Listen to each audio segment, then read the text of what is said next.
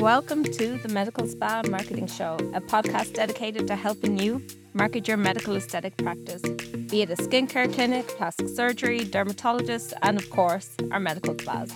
Even if you don't fall into one of these categories, I guarantee you'll find value here. Hey, my name is Pam Curry. I'm a digital marketer and I've helped businesses just like yours grow and scale online. And I'm here to help you learn all the tips and tricks on how to get your medical spa noticed on social media, increase your visibility on Google, generate leads through different channels, and optimize marketing automations so it works for you while you sleep. Get ready to see successful results in no time? All right, let's do this.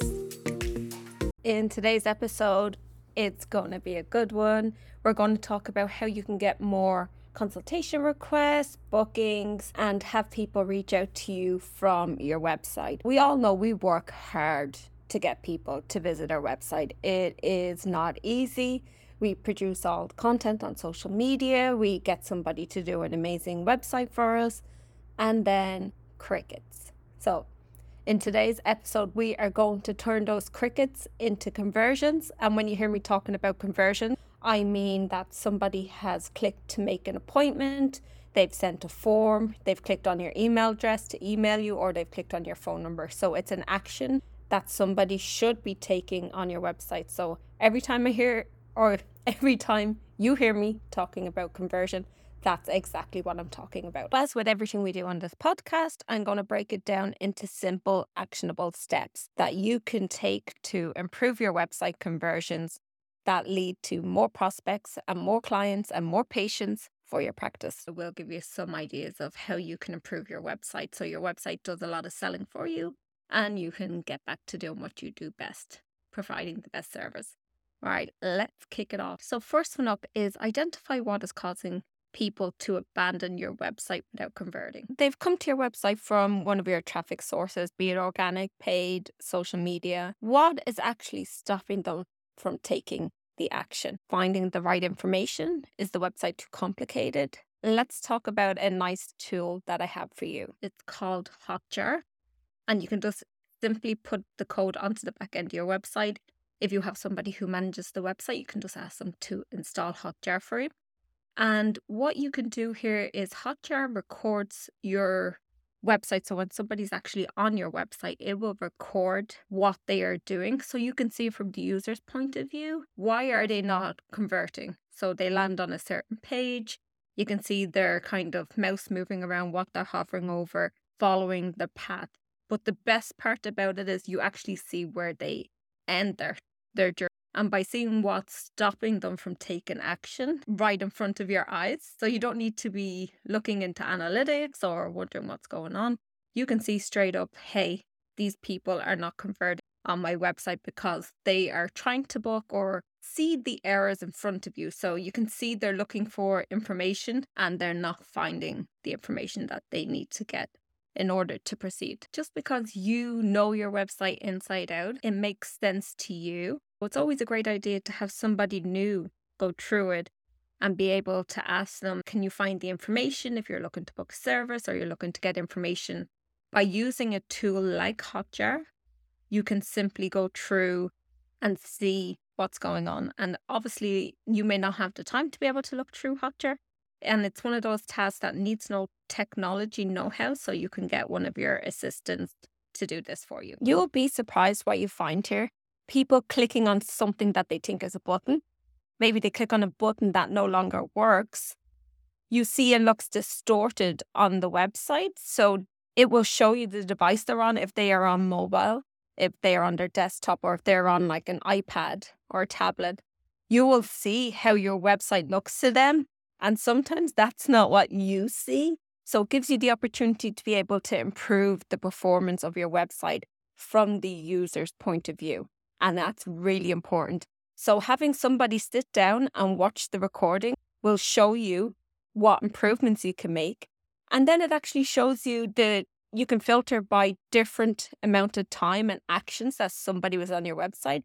So if somebody was on your website for five minutes, that user should be looked differently compared to the user that was on for 10 seconds. You get to see where they attempted to go, you following their journey, where it ended up, and when they left the website, you can kind of see why they left the website. They get all the information. Did the page not load? How good or bad was the user experience? It's a really insightful tool to be able to see what's happening and make improvements based on the user's experience. Again, that tool is Hotjar, hotjar.com. You can sign up for a free trial, and there is an actual free version depending on the number of visitors you have coming to your website. All right, next up. I want you to make it easy for visitors to find the information that they're looking for. Every single med spa that we work with this is always a culprit in why they're not converting is people are not providing the information that people are looking for. Don't expect somebody to pick up the phone or send you an email to find the answers to their questions. And a big one always is cost. And if you don't do anything else but listen to this one piece of advice from this episode is tell people how much your services cost. It's never a money issue. So even if you are the most expensive provider in your area, by telling somebody the price of your services, you're giving them the ability to make a decision. Whereas people who do not give the price, you're making the decision for them. You're telling them, hey, I don't want you here.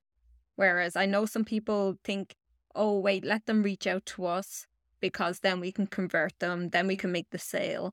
Or some people have a bad money mindset and say, oh, I'm most expensive, so I'm not going to put the price on my website, which is totally wrong. People who put prices on their website will convert more than people who do not. If you do not give somebody the answer to why or how much services, they will go somewhere who will tell them how much a service is. And before you tell me, okay, it depends, because like if it's some services, yes, the price does depend. But if it does depend, I want you to list out the factors of this is the range of our pricing. It starts at this and it runs to this. And here are the cost factors that determine the pricing of the service. So, for instance, if you were talking about Botox and you're not in like Ireland or the UK where you're pricing per area and we're looking at units, that you tell people a certain amount of units that are expected to go into an area or kind of a typical spend would be. Just don't include call for call for pricing or making people try to work hard to figure it out because that is the number one conversion killer. Every time I work with somebody, it tends to be the the first thing that we fix is talking about cost. And when you talk about cost, it gives you the opportunity to educate people about what goes into cost. And then it gives you the opportunity to educate people about why you are more expensive if that's the case over other people. Like what goes into somebody's pricing. And bonus points, if you do talk about pricing, you're very likely to appear in position zero. Position zero is when you Google and the answer is already pre populated before somebody has to click through to a link. So it's the most prime real estate that you can have on Google. People in your area are Googling how much is CoolSculpting, how much is Botox, how much is filler. And if you're the one providing the answer, guess whose website they're going to land on? So that's free leads coming to you just because you're providing people with the right answers. Okay, next up, point three. I want you to use clear and concise language on your website. More importantly, I want you to use language that your patients in your clinic come to you and say. You know their concerns and their pain points. So, this is your opportunity to use what they tell you right back at them in their copy. So, they know they're in the right place, they know you're the one who can help them. And then it breaks down the barrier of trying to sift through the information. One of the most important aspects of this is do not use medical jargon. I know there is opportunities when when you're looking at some services like PRP that you can get very jargon like content. I want you just to break it down into simple terms. Like how would you explain it to a seven year old? What would you tell them? Use that kind of language and keep it simple and concise. And that will go a long way to actually wanting to inquire with you or go ahead and book their services online. Please don't be using the general copy that is provided to you by the companies that, that are your vendors because their copy is very generic everybody has it on their website. And it's not conversion copy either, it's just informational copy. And the same goes for the images that they have. While they are good if you have no images, kind of work towards having real people on your website. Do not have the stock images. For example, InMode provide great before and afters of Morpheus on face and the neck, but the media that they provide is so stock imagery like and I see so many people on Instagram using it. And that's not what's going to get some someone to convert to see that Jessica Simpson has been using Morpheus.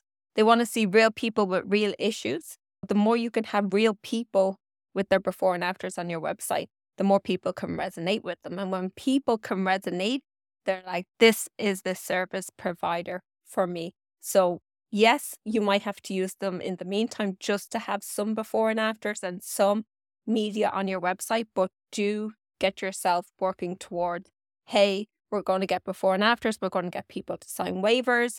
There are ways around it that you can have different levels of your waivers for what imagery can be used.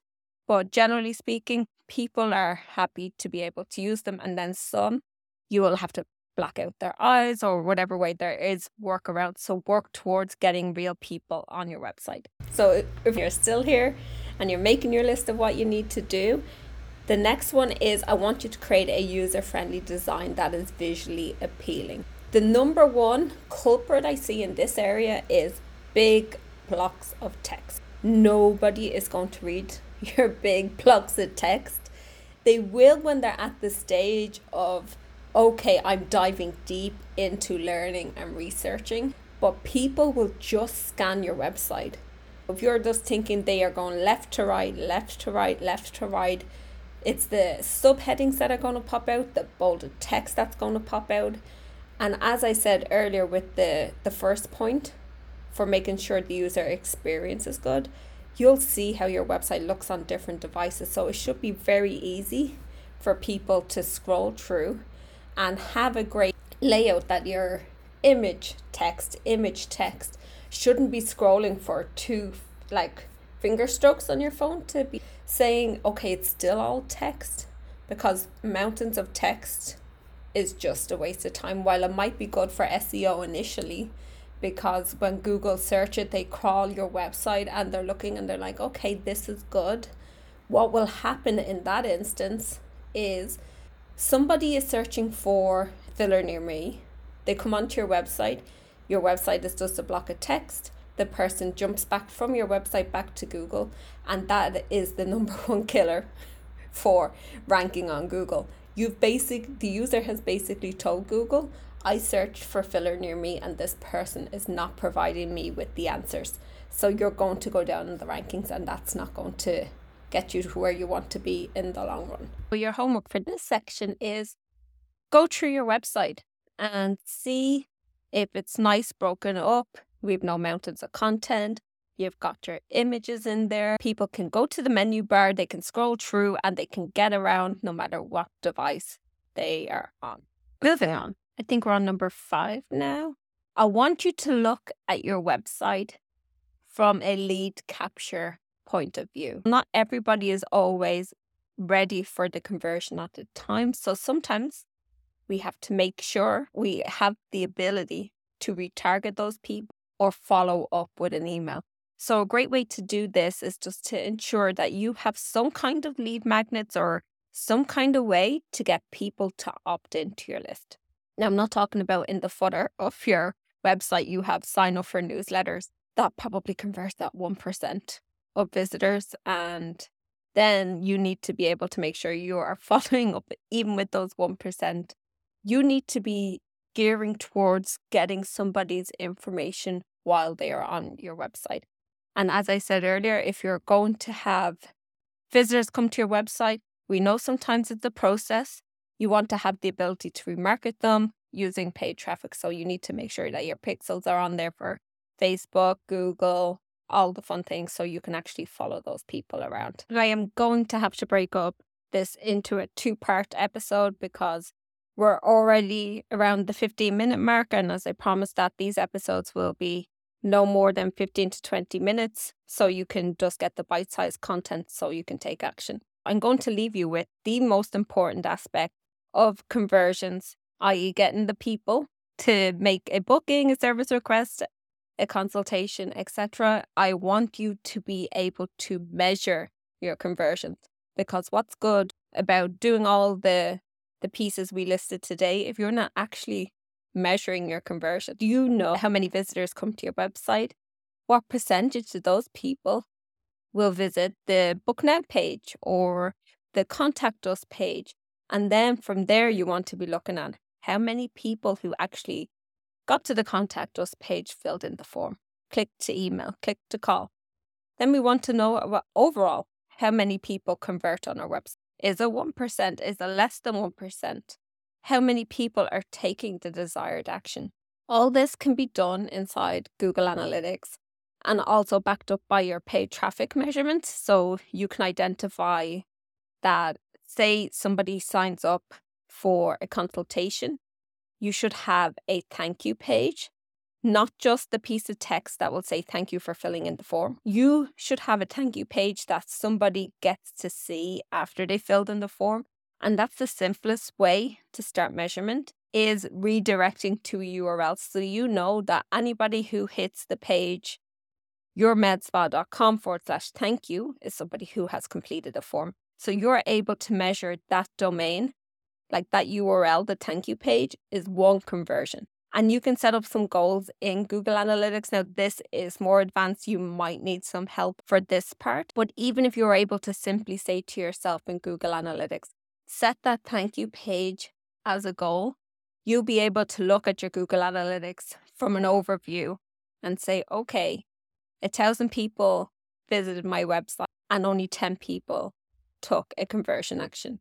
All right, yes, it's not great, but it gives you your kind of base to work off. So you can start to optimize and move forward and move towards a higher conversion rate. Are we looking at the right traffic sources? Is it because my website is not laid out nicely? Is it because I'm not answering people's questions that they're not reaching out for consultations or booking? If you are not measuring your conversions, you are in the dark about what's happening. You wouldn't treat your med spa that way when it says, okay, well, how many many rooms are not being fully optimized today? What services are underutilized? Yeah, you're going to try and do everything you can to make sure those numbers are what they are at. The same goes for your website. So if you're not tracking the actions that you need to know on your website, you're just going to assume something's not working. Oh, I tried paid ads, didn't work.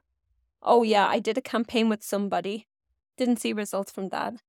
But if you turn it on its head, then you're able to say, okay, everybody who comes from social media has a higher conversion rate, comes from organic or people who come from referral websites. You're able to even break down your traffic source to be able to know who are your high converters so you can get behind more. So if you know people coming from your Instagram link in bio are converting more than the people who are coming from Facebook, are converting more than the people who are coming from YouTube, you're able to make informed decisions and not just guessing. Even if somebody did a mailer campaign and they don't have anything to measure, they will just assume it didn't work. If you do not have data, you are never going to be able to make the right decisions. So, just as important as it is for you to have your data inside your med spa from the day to day, you need to have your data for your website. And I'm going to do a whole other episode about setting up your data. I'll do a little mini training and then you guys can access that as well because not knowing your numbers is going to be the death of your website to get the conversions to get where you want to go. I absolutely love doing this. And even if you use um, a third party tool for your scheduling, generally speaking, you can pop a bit of code onto the back end of that so you can measure who is the biggest lifetime value kind of clients who booked an appointment, who registered as a new client. There's so many aspects of measurement. I know I've already, I think we're gone over the 20 minute mark because I could literally talk data forever. So, this is the end of part one of how you can get more people to make bookings on your website. I will do part two and hopefully we'll cover off the rest of the ways there so you can enhance your website and optimize. You can access the show notes if you go to vibrantmarketing.net forward slash one. I will pop all the tools in there, any links or resources that should go along with here. I've done the work for you so you don't have to go and scramble to make sure that you got everything that's in here. So vibrantmarketing.net forward slash one get you all the information that you need to know. I hope you go and put some of these into action, that you don't just listen and say, oh, that's a great idea. Oh, I need to do that. Make sure you go and take action. And if you do take action, I want you to let me know because that's always the reward for creating the content is knowing that people are actually going to put into action what you know that works. So until next time, friends, take care. Thank you for tuning in to the Medical Spa Marketing Show. My goal is to empower and inspire you to take your medical aesthetic practice to the next level. Don't forget that success requires dedication and hard work, but with the right mindset and strategy, anything is possible. So go out there and make it happen, friend. Don't forget to hit the subscribe button so you don't miss the next episode, so you can gain more valuable insights and tips on how to market your medical aesthetic practice. In the meantime, you can follow us over on Instagram at Vibrant Marketing Online. Talk to you soon.